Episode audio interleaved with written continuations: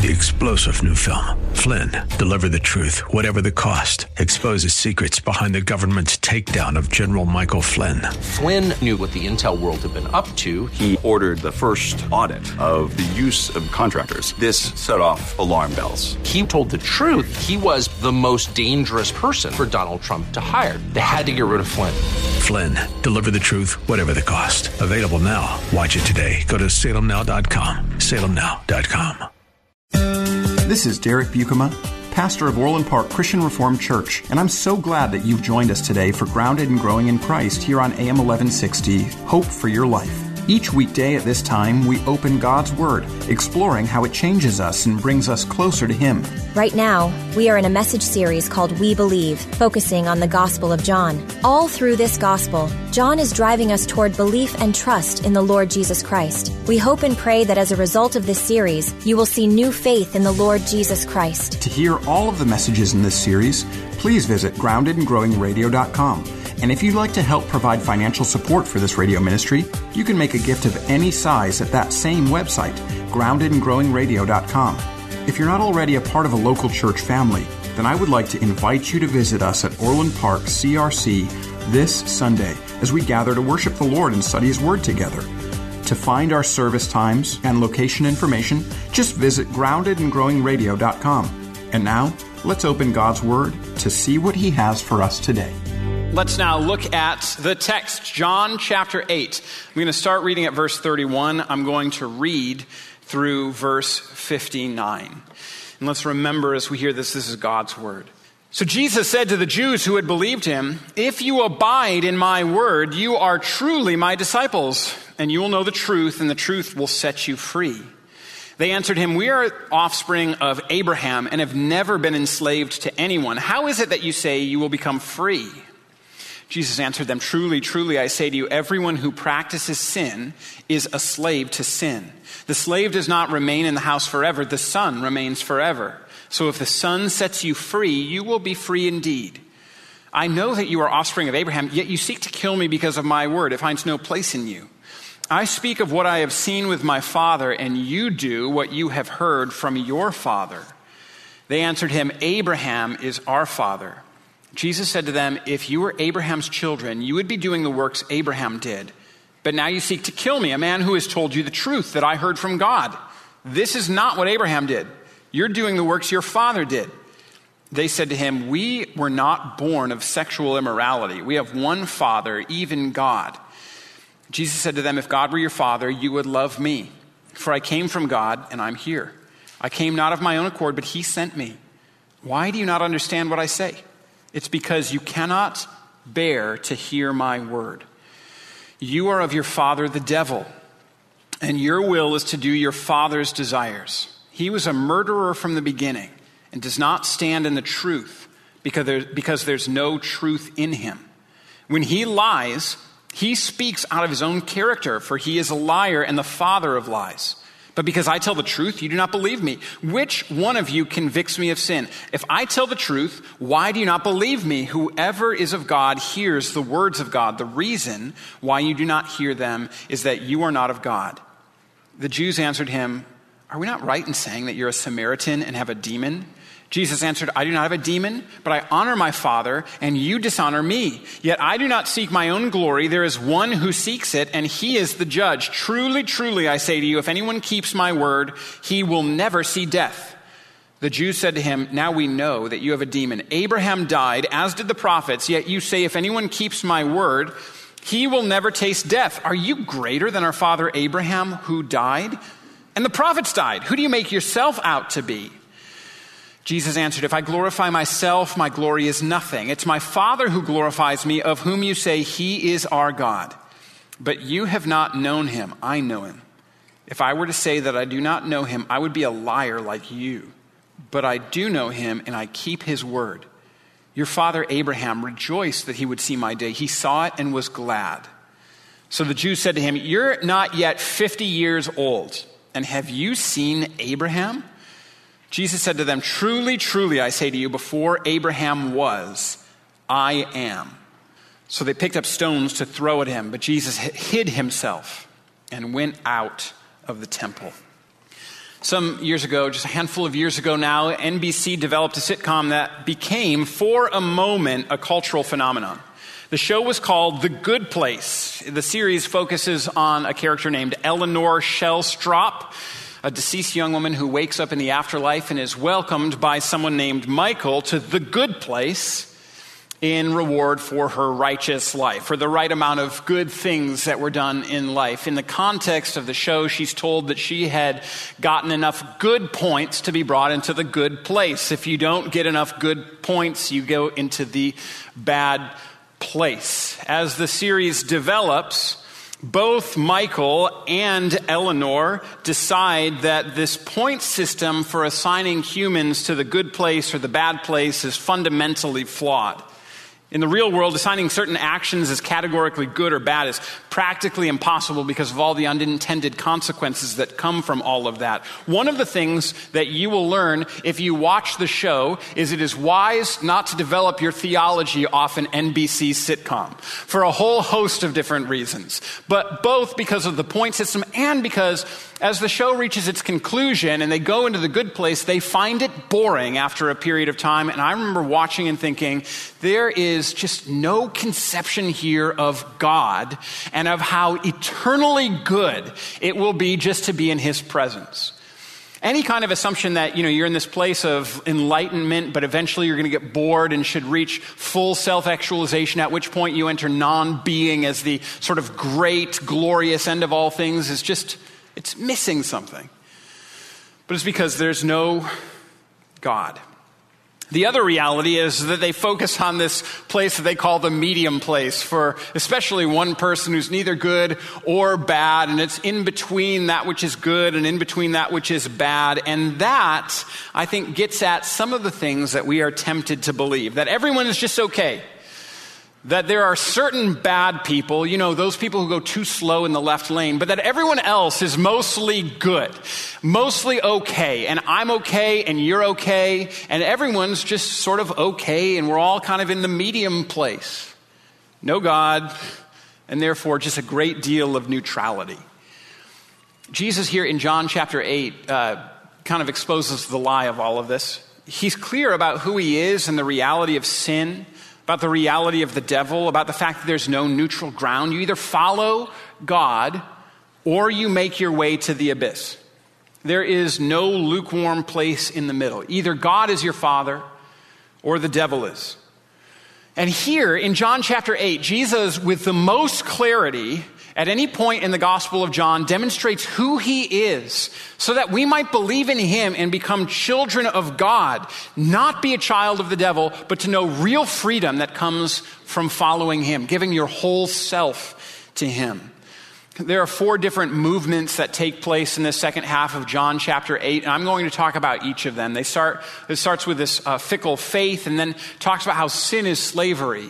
Then Jesus will go on to talk about how there's no neutrality, and the end of the passage is about Christ's character, who he is. And so we're going to walk through this passage in this way together. Let's start with this fickle faith. So one of the most striking verses in here at first is the first verse that we read, John 8, verse 31, or at least maybe the most confusing. Jesus is talking to the Jews who had believed in him. In John chapter 8, verse 30, we're told that there were many who believed in Jesus. And yet it doesn't really make sense that Jesus would turn and say the things that he just said, that we just heard, that I just read for you. It doesn't make sense really that he would say those things to believers because he's called them children of the devil. He's talked about how they do not love him or know him. How does that work? If these are the Jews who have believed in Jesus, well, John, throughout the gospel, has shown that there is a fickle faith that exists in so many people. This is right away at the beginning of John. In John chapter 2, verse 23, we're told that many in the crowd believe in him, but Jesus doesn't give himself over to the crowd because he knows their hearts. He recognizes how fickle the crowd is.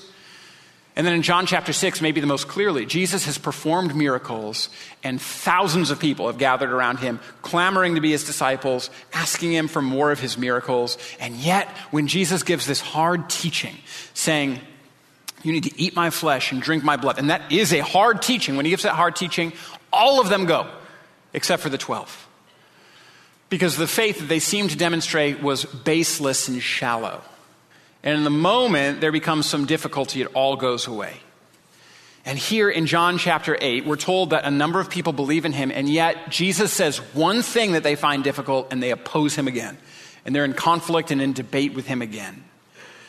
Let me just start by pleading with you about this.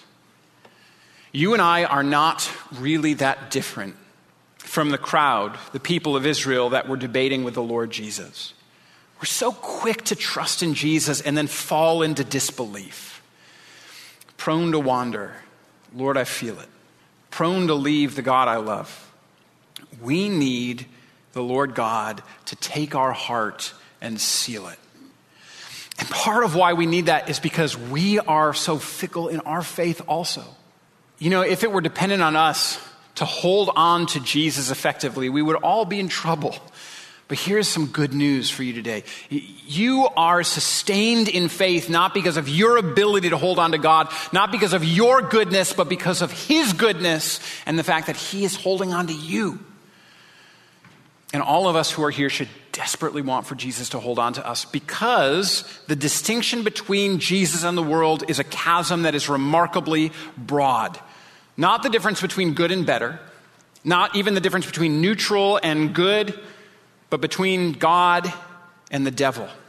The difference between heaven and hell, light and darkness, everlasting life and enduring destruction, between freedom and slavery. And this passage talks about and shows us how genuine faith perseveres. It holds tight to the teaching of Jesus. It's glorious and beautiful, but it is not easy because it costs you everything. And so count the cost and follow Jesus.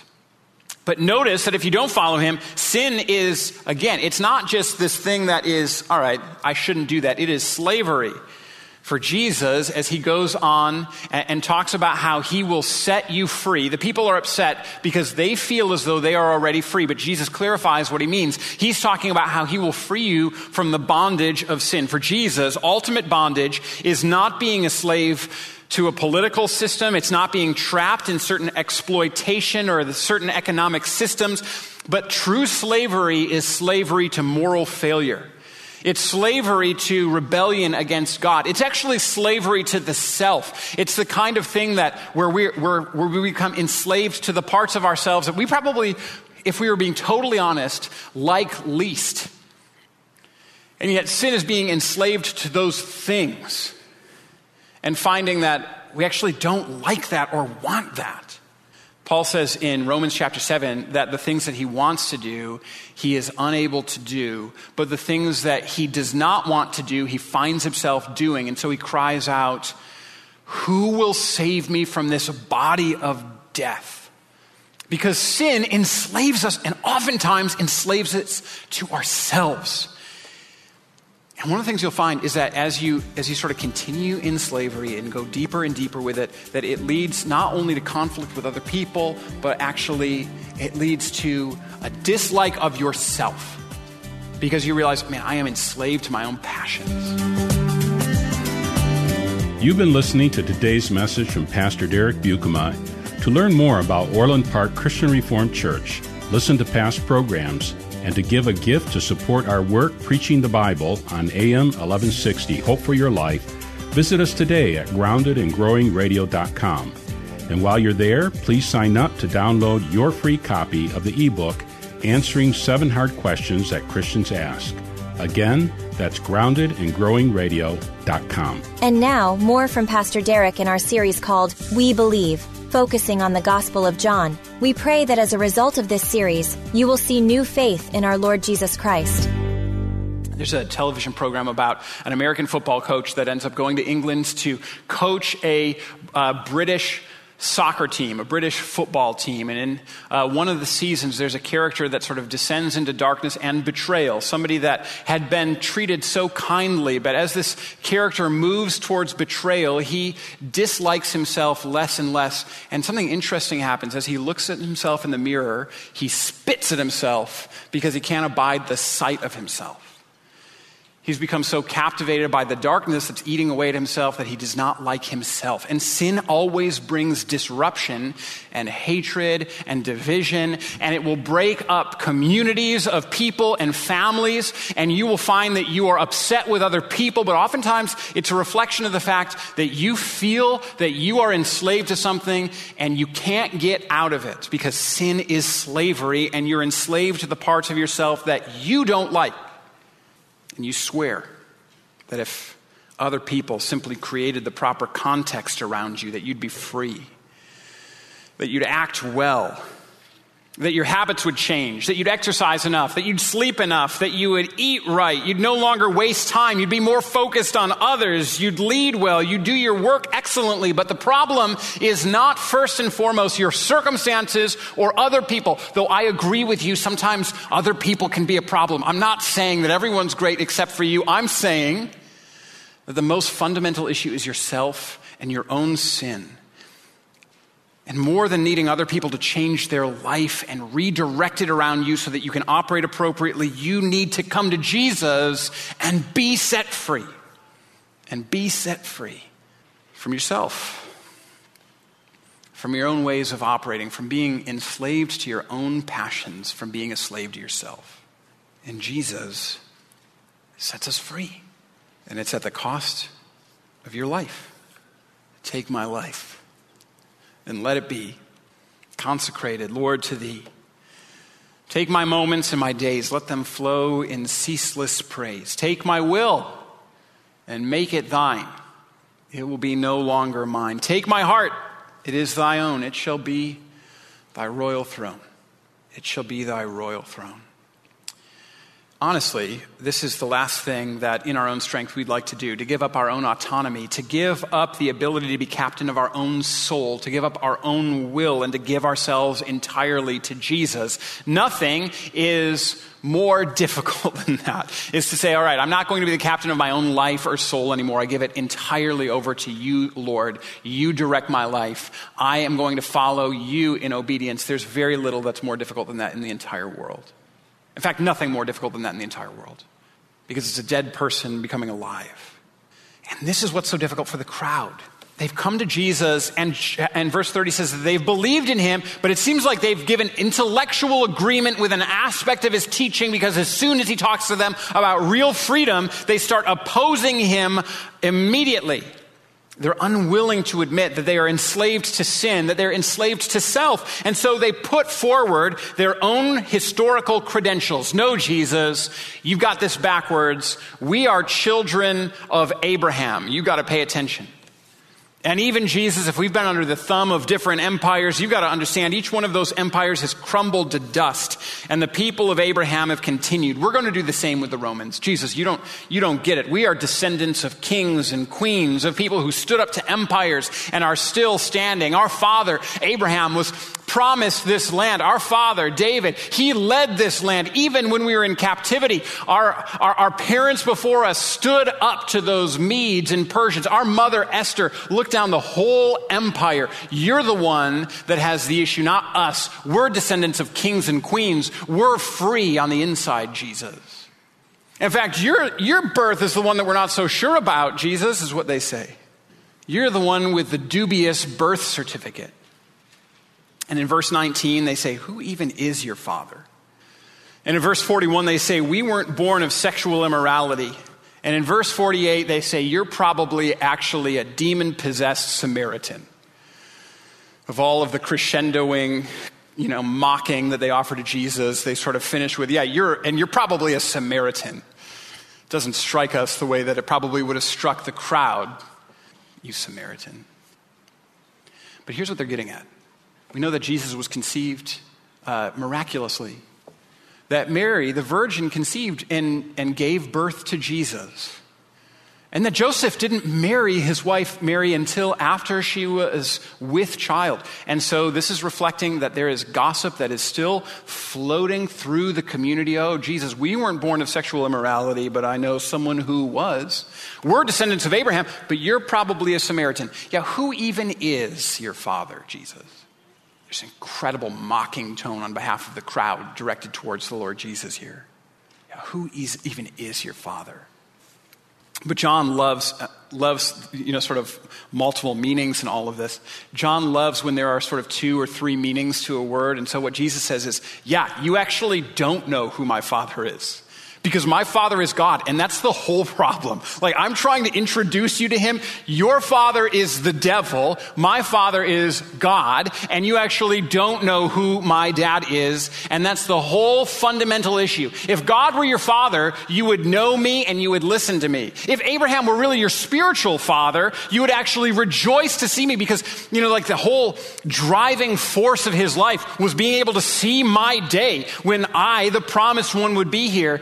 He rejoices to see me here, but you don't. You're not spiritual children of Abraham, even though you might be natural ones. You're not children of God. Your father, Jesus says to the crowd, your father is the devil. And here's where he moves to talking about how there's no neutrality. And Jesus speaks some of the most confrontational words that he's going to speak in the Gospel of John as he talks to the crowd in this sort of way. You who claimed to believe in me, you are children of the devil. And there are two characteristics of the devil that he mentions here. First, the devil is a liar. And second, the devil is a murderer. First, the devil is a liar. And second, the devil is a murderer. And there are a few things that we need to talk about here. First, the devil is a liar. And so, part of the allure of sin, part of why it is attractive to take a stand against Jesus or the ways of God, is that the devil is lying and we are deceived. Jesus has already exposed the nature of sin. It's going to enslave you and kill you.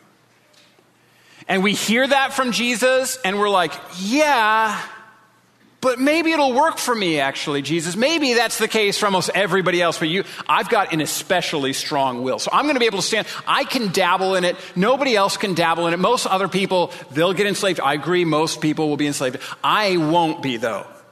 It's a lie. It's a lie.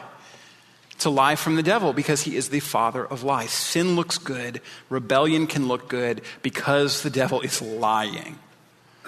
And so let me plead again, don't buy it. I understand how sin, it's because the devil can parade as an angel of light. I understand how deceiving sin can be. It will kill you. There's no fooling around the edges with it. It will enslave and kill you. So kill it. Here's the other thing. If you and I lie, we're speaking the native language of the devil. If or when you and I lie, we are speaking the devil's native tongue. And oftentimes, lying is one of those aspects of our arsenal that we can fall into because it can make things so much easier. I was talking to one of my friends. She had to turn in, she thought, one map in her Bible class in college. And it turns out that the professor had assigned two maps. And so she went to class with her one finished map. She handed it in, and the professor said, "Where is the other one?" And she thought, "Oh, I know how to do this. I will lie." And so she said, "Oh, the other one I just left in my dorm room, but I'll bring it to you right after class." And the professor was like, "Are you telling me the truth?" And she was like, "Yes." "No, I lied." She said, right away, she realized I was lying. And it was this, I felt like this small thing. But the reality is, when confronted with, I was speaking the language of the devil. I was speaking the language of the devil. I didn't want to do that anymore. And lies can sometimes be used for a whole host of different ways to save you from social embarrassment, or to give you a little bit of extra space or time to finish some homework. Or they can be extremely serious, so your parents don't know where you've been, so that you really believe it when you lie to yourself and you say, "This time's actually going to be different. I'm not going to do this anymore." Lies can be used to make it seem like we are better than we are, that we don't need redemption, that we don't need saving. And lies are the language of the devil. And we just need to own that from John 8 today. Here's the other. The devil is a murderer. The devil's a murderer. And if you have a murderous heart, if you hope for the harm of your enemies, or, and it should be said, maybe even Maybe there are even people that you know who have harmed you so much that you hope that they would die. That's not from God. That's not from God. The devil is a murderer from the beginning, and death and hatred come from the devil. Jesus intensifies the commandments of God. And in the Sermon on the Mount, he says, anyone, you've heard it said, you shall not kill. I tell you, anyone who has hated his neighbor in his heart has broken that commandment. Jesus tells us that hating another person is committing murder against that person in our heart. And this is not the way of Jesus. This is the way of the devil. The way of Jesus is praying for your enemies. It's blessing those who persecute you. You've been listening to today's message from Pastor Derek Buikema. To learn more about Orland Park Christian Reformed Church, listen to past programs, and to give a gift to support our work preaching the Bible on AM 1160, Hope for Your Life, visit us today at groundedandgrowingradio.com. And while you're there, please sign up to download your free copy of the ebook, Answering 7 Hard Questions That Christians Ask. Again, that's groundedandgrowingradio.com. This is Pastor Derek Buikema, and on behalf of Orland Park Christian Reformed Church, we want to thank you for your support and partnership in proclaiming the gospel here on AM 1160, Hope for Your Life. If you're looking for a local church to call home, Orland Park Christian Reformed Church welcomes you to worship with us this Sunday. You can find all the details online at groundedandgrowingradio.com. Thanks again for joining us, and until next time, may God bless you. 3-star General Michael J. Flynn, head of the Pentagon Intelligence Agency, knew all the government's dirty secrets. He was one of the most respected generals in the military. Flynn knew what the intel world had been up to. He understood its funding. He ordered the first audit of the use of contractors. This set off alarm bells. The explosive new documentary, Flynn, Deliver the Truth, Whatever the Cost, and covers the facts behind this scandal. Flynn told the truth. He was the most dangerous person for Donald Trump to hire. I find out the worst enemy that I'm going to face in my life is right here in America. They took my assessment and they wanted me to change it. And I was like, I'm not changing it. They had to get rid of Flynn. With in-depth interviews, archival footage, and never-before-seen personal records of the man behind the headlines. I just felt like I was drowning. Flynn, Deliver the Truth, Whatever the Cost. Available now. Watch it today. Go to SalemNow.com. SalemNow.com.